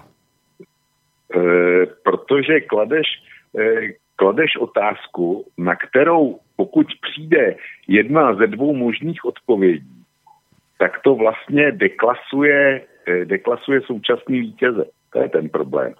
Jinak e, z mého hlediska, to, co jsi řekl, ty před e, teďko, v tom posledním vstupu, tak já podepisuju každý jedno písmeno, který si řekl. A nech mě nikdo nepodezírá, nepodezírá eh, k sympatii k bývalému režimu, nebo že je jeho agent. Já jsem, eh, já jsem v komunistické straně nebyl. Jo. Takže eh, podepisuju každý slovo, který, který si řekl. To je, to je všechno, co k tomu mám. Ďakujem pekne. Uh, Petře? Uh, to je mnohem složitější. Eh, to, že, to, že mnoho lidí má dneska sociálně hlouběji do kapsy a má eh, velké dilema mezi svobodou a, a nějakou materiální uspokojeností, eh, není dáno pro Bůh tím systémem. Svoboda není protivníkem prosperity, není protivníkem nebo, nebo negativním odrazem Eh, nějakého sociálního smíru. To tak není. Já myslím, že to, co jsme provedli s naší svobodou, je naše, naše chybná politická eh, elita, naše chybné politické rozhodování. My jsme to prostě strašlivě pokazili. My jsme ve jménu svobody a s demokracií a s podobnými zlatými keci na vlajce a na, na transparentu jsme vykradli tu společnost, eh, ožebračili jsme lidi, kteří nemají z principu vůbec šanci se nějak eh, lépe bránit nebo lépe obhájit, tak jsme je zneužili eh, naprosto brutálně a odporně. A do té demokracie jsme vnesli principy, které tam vůbec nemají co dělat a nepatří. A tím jsme vlastně spochybnili i to vnímání slova demokracie. Stále se vracím k tomu slovu, protože to je klíčové. Ehm, vnímání slova demokracie tím, těmito lidmi. Těmi lidmi, kteří eh, přicházejí na Ostravsku obyty, protože jim je Bakala po, pro, prodal pod zadkem. Navzdory tomu, že podepsal se státem při privatizačních smlouvách závazek, že je dá nebo nabídne přednostnímu výhodnému odprodeji těm nájemníkům, těm zaměstnancům, tak on teď vycouval e, z té velké firmy, nechal tam mnoha miliardový deficit a nechal tam také spousty e, lidí, to jsou, myslím, tisíce lidí vlastně v nejistotě, jestli budou mít ještě za rok kde bydlet. To je, myslím, náš zločin. My jsme demokracii strašlivě pošlapali, pošpinili, poplivali, pozvraceli, udělali jsme z ní děvku a to je neodpustitelné. A jestli nás za to někdo potrestá a budou to muslimové nebo fašisti, tak si to v podstatě si to zasluhujeme. Je to smutný to takhle říct, ale je to tak. A je, je, mě velmi mrzí, že nikdo z těch blbounů, který eh, dneska se vykazují zásluhama v 17. listopadu eh, vylejzají na různé tribuny a různě nás poučují o pravdě a lásce, která vítězní nad lží a nenávistí, že to prostě nejsou schopni přiznat nebo ochotni, že jsme, my jsme tu demokracii prostě normálně vytunelovali. Jak říká Miloš Zeman, já vím, že vlk nemá Zemana rád, ale tohle si myslím, že je teze, která mu bude konformní. My jsme tu demokracii vytunelovali.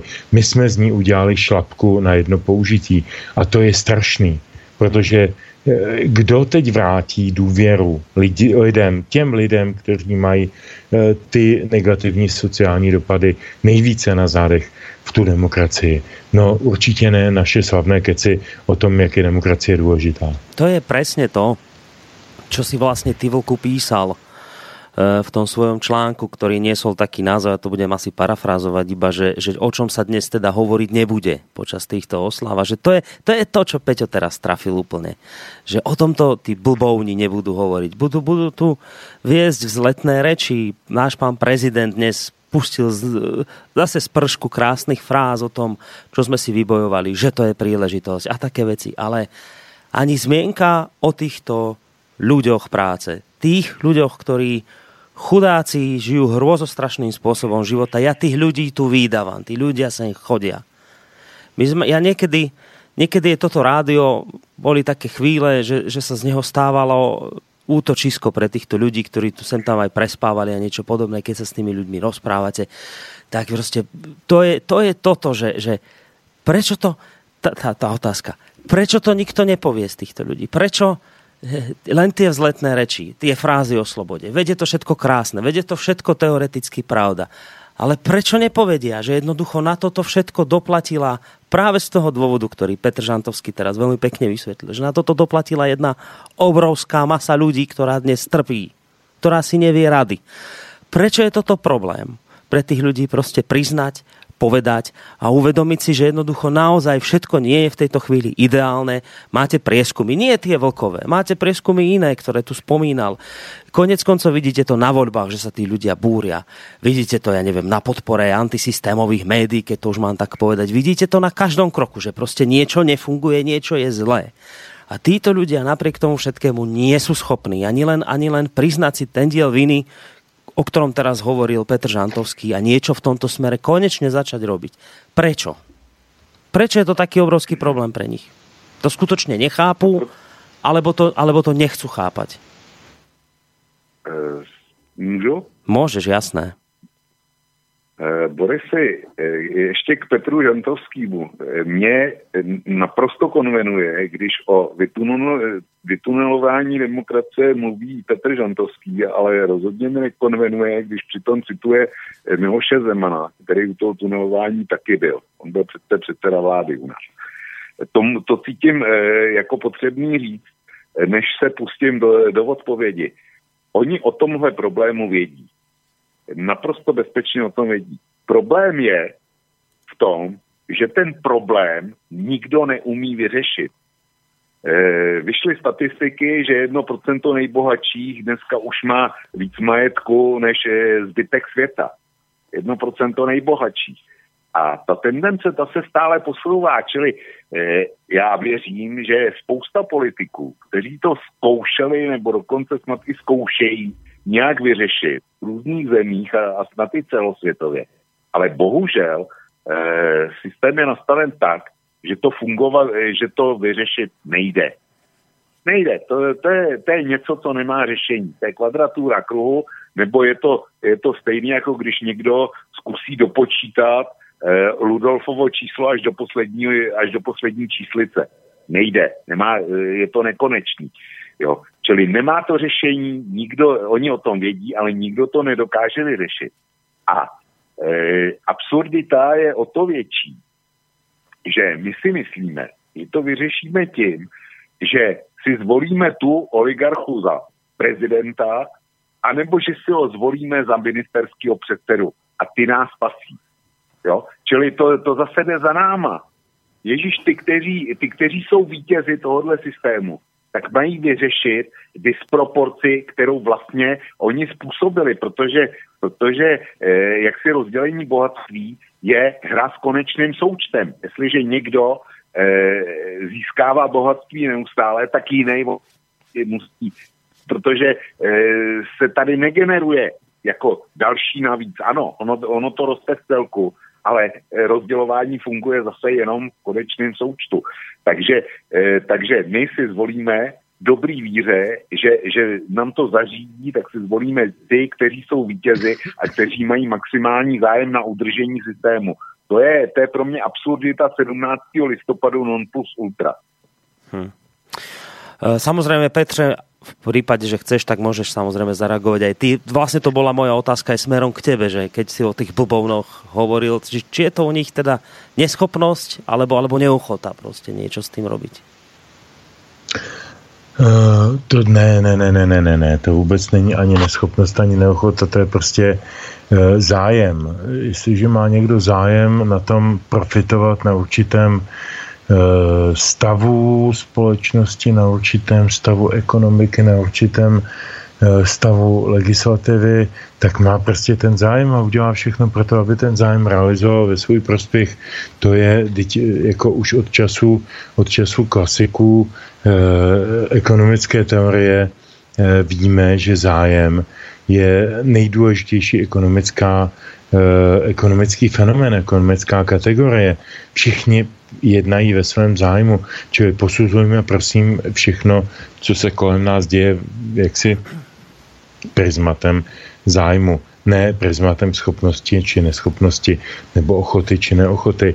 Ne, ne, tady, tady byl prostě zájem jako tu společnost nějakým způsobem vykostit, uh, převést nějaký, nějaký uh, dispoziční, dejme tomu, uh, možnosti a teď já nemyslím jednotlivé podniky, jednotlivé akcie, jednotlivé firmy a tak dále, prostě dispoziční e, pravomoci vůči té ekonomice, tak je převést nějakým způsobem.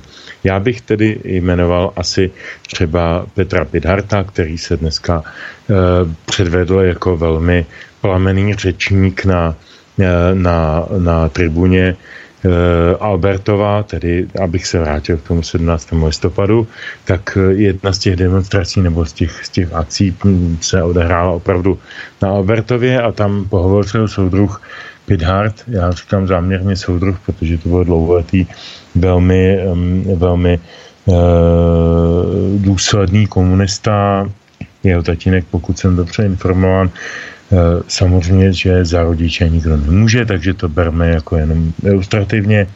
Byl jedním z velitelů eh, té jednotky eh, lidových milicí, která na, na staroměstském náměstí a v centru Prahy prostě 25. února zajišťoval takzvaný vítězný únor, tak jako Petr Bidhart byl opravdu od dětství velmi vychováván a veden k tomu komunistickému komunistickému režimu a přesvědčení, tak tenhle člověk nás přišel z té tribuny poučit o tom, jak, jak to teď děláme špatně, jaký jsme nemorální, neetičtí a, a teda a teda a teda, tak já bych připomněl, že třeba Petr Pidhar byl předsedou české vlády v okamžiku, kdy podstatě zadarmo, ne za, dokonce ne zadarmo, ale s velkým případkem věnoval mladoboleslavskou Škodovku výrobce mm, českých automobilů jednoho z největších e, přispěvatelů do hrubého domácího produktu Němcům Volkswagenu.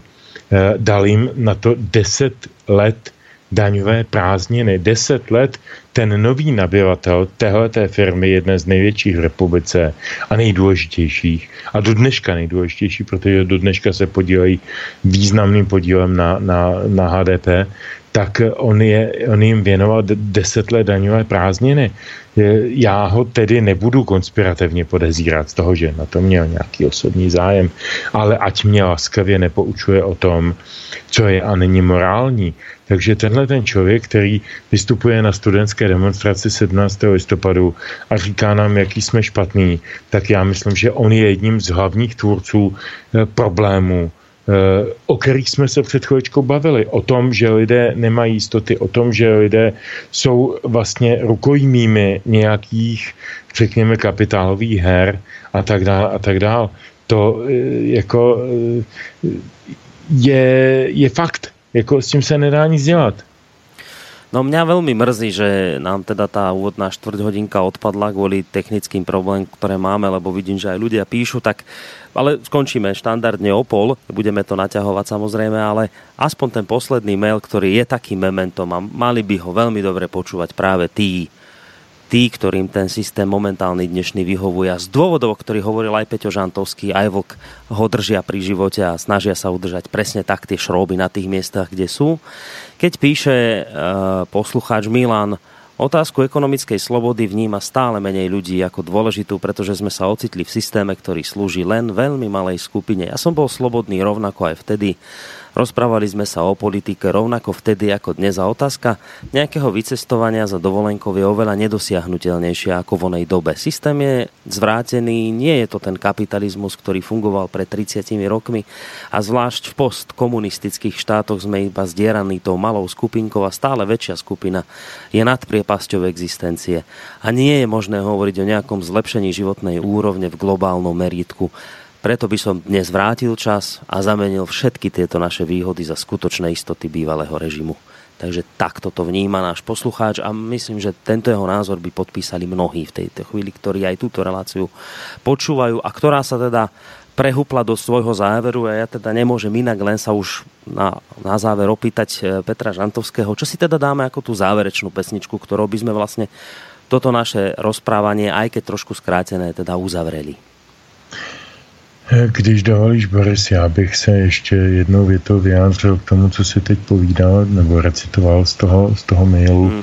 Hmm. Já se velmi eh, velmi výrazně liším tedy od, názorově od toho pána, který to napsal.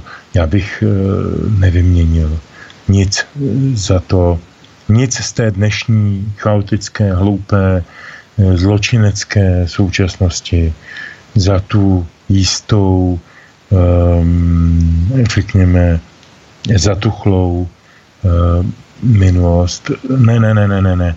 Určitě ne, protože, protože v té době jsme měli všichni aspoň uh, minimálně jsme věděli, že nemůžeme nic ovlivnit.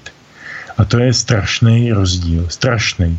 I tím, že teď si tady povídáme na slobodném vysílači, hmm tak eh, dokazujeme, že tento režim je lepší než tamten. Eh, Josef, eh, pardon, Jan Verich v, ve svých pamětech nebo v jedné knize, kde retrospektivně uvažuje o své minulosti, říká, demokracie první republiky nebyla ideální a byla tak dobrá, že nám dovolila říkat si o ní, co si myslíme. I to, že není dokonalá. A to já si myslím, že je veliká věc tu bych za, za nic nevyměnil. Dokonce ani za, tu, za, to, za, tu, za tu sociální jistotu nebo za to bohatství nebo za cokoliv. Je to, je to důležitá věc. Přežít svůj život, abych se mohl ráno podívat do zrcadla. Takže aniž bych chtěl moralizovat, tak s dovolením tuto, tuto větu jsem měl potřebu říci. A co se týče poslední písničky, protože z dnešních původně plánovaných čtyř nám zbyly tři, tak si myslím, že nám zcela určitě na závěr eh, přijde k duhu písnička, která je americkým černožským spirituálem, která se původně jmenuje Which Side Are You On, tedy na které straně stojíš a v češtině je to za svou pravdu stát. A byla to jedna z hymen, abych hmm. tak řekl, 17. listopadu. Tak Peťo, ďakujeme za výber dnešnej, dnešných pesniček. Ja som rád, že práve touto, túto reláciu ukončíme. E, ďakujem ti veľmi pekne za opäť čas, za informácie, za tvoj postoj, za to, že si dnes sa tak, s takýmto spôsobom zapojil a podelil sa o tvoje názory. Maj sa pekne, ahoj a do počutia. Také se loučím a hlavně se loučím se všemi posluchačkami a posluchači a těším se moc na slyšenou za dva týdny. Tak to bol Petr Žantovský, vysokoškolský pedagóg, žurnalista. No a lúčime sa aj s Vlkom, ktorý dnes to malo to ťažšie, že bol chudáčisko na telefóne a predpokladám, že už máš to ucho aj horúce od toho mobilu, ako musíš e, pri ňom dnes byť. Takže ďakujem Vlku aj tebe a za to isté, čo vlastne aj Petrovi. Maj sa pekne, ahoj. Rádo se stalo. Eh, dobrou noc tobě, dobrou noc Petrovi a dobrou noc všem, eh, kteří nás poslouchali a kterým jsme snad neskazili večer. Tak. Uh, Vlk z portálu Vlkovo bloguje, záverečná pesnička od Spiritual Quintetu za svou pravdou stáda. Keď Petr spomenul Jana Vericha, už som si myslel, že dnes ho nepustím, ja som ho mal kde si tam možno v úvode pripraveného, ale tým, že nám vlastne kvôli technickým úvodom odpadla značná časť relácie, tak si myslím, že po tejto pesničke ako úplnú bodku si dáme Jana Vericha o slobode. A to je do istej miery akoby aj, aj to vlastne také potvrdenie toho, čo teraz v závere hovoril Petr Žantovský. Napriek tomu všetkému, čo, čo sme tu dnes povedali, napriek tej ťažkej situácii, v ktorej mnohí aj v tejto chvíli, ktorí toto rádio počúvate, Eh, žijete, treba si naozaj uvedomiť tú jednu vec, ktorú ja vždy hovorím, vždy a poviem aj dnes. Eh, za toho minulého režimu by ste takéto rádio nemohli počúvať. A opakujem, nie preto, lebo nebol internet, ale preto, lebo by nemohlo vysielať. Proste nemohlo. Už teraz po tejto relácii by tu už klopal súdruh na dvere a už by bolo ráno zrušené. Čiže niečo sa naozaj veľké a dobre podarilo ale to neznamená, že je všetko super a že už nie je čo zlepšovať a, a kritizovať. No a vlastne, aby sme si uvedomili, že naozaj je tá sloboda mimoriadne dôležitá, uh, že, že môžeme aspoň niečo teraz ovplyvňovať, tak o tom niečom bude rozprávať uh, po pesničke v takom krátkom zostrihu práve Jan Verich. Majte sa pekne do počutia, lúči sa s vami Boris Koroni.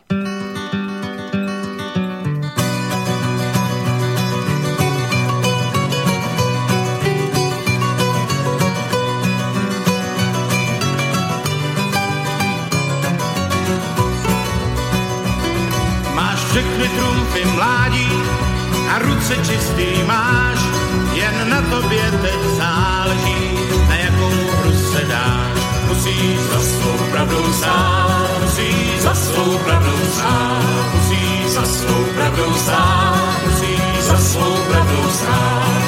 Už víš, kolik co stojí, už víš, co bys rád měl, už ocenil si kompromis a párkrát zapomněl, že máš za svou pravdou sám, že máš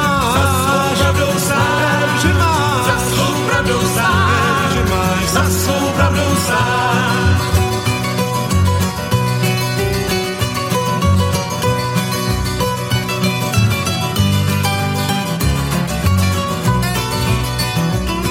Už nejsi žádný elef, co prvně do hry vpad. Už víš, jak s králem ustoupit a jak s ním dávat mat. Takhle za svou pravdou stát, takhle za svou pravdou stát, takhle za svou pravdou stát, za svou pravdou stát. Teď přichází tvá chvíle, teď nahrává ti čas, tvůj sok poslušně neuhnou a ty mu zlámeš vás. Neměl za svou pravdou stát, neměl za svou pravdou stát, neměl za svou pravdou stát, neměl za svou pravdou stát.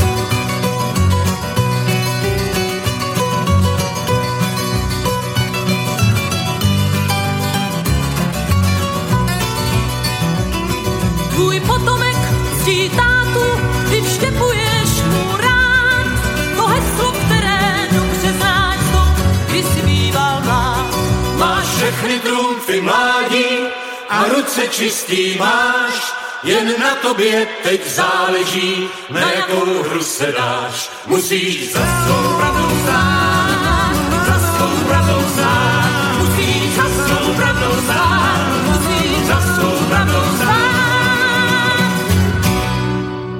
Někdy si myslím, že jsme udělali velikou chybu, když jsme nechali o svobodě mluvit jenom básníky a táborové řečníky.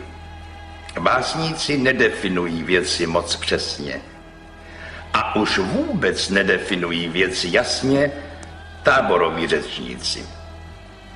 O svobodě jsme měli nechat mluvit učitele. Děti se měly učit o svobodě ve škole, docela vědecky, tak jako se učí číst a psát a počítat. A měl to být povinný předmět. Náramně povinný, každý den. A měli jsme je učit, že svoboda není jenom takové to láska, páska a vlast, mast. Že to není jenom to básnické volání po křídlech. Měli jsme je učit, jaký je rozdíl mezi skutečnou svobodou a anarchií. Jak svobodu je třeba vždycky spojit s kázní. Jak každý může dělat, co chce, jen pokud přitom nešlape sousedovi na kuří oko. Jenže s lidma je těžko. Dovedou si věci vážit plně jenom, když je na chvilku ztratili. To platí o svobodě zrovna tak, jako o všem ostatním. Dokud vám někdo nestojí za zády a nepoloží vám revolver mezi lopatky a nediktuje vám, co máte psát a říkat a učit, nevíte opravdu, jaká je to veliká věc, když smíte psát a říkat a učit, čemu sám věříte.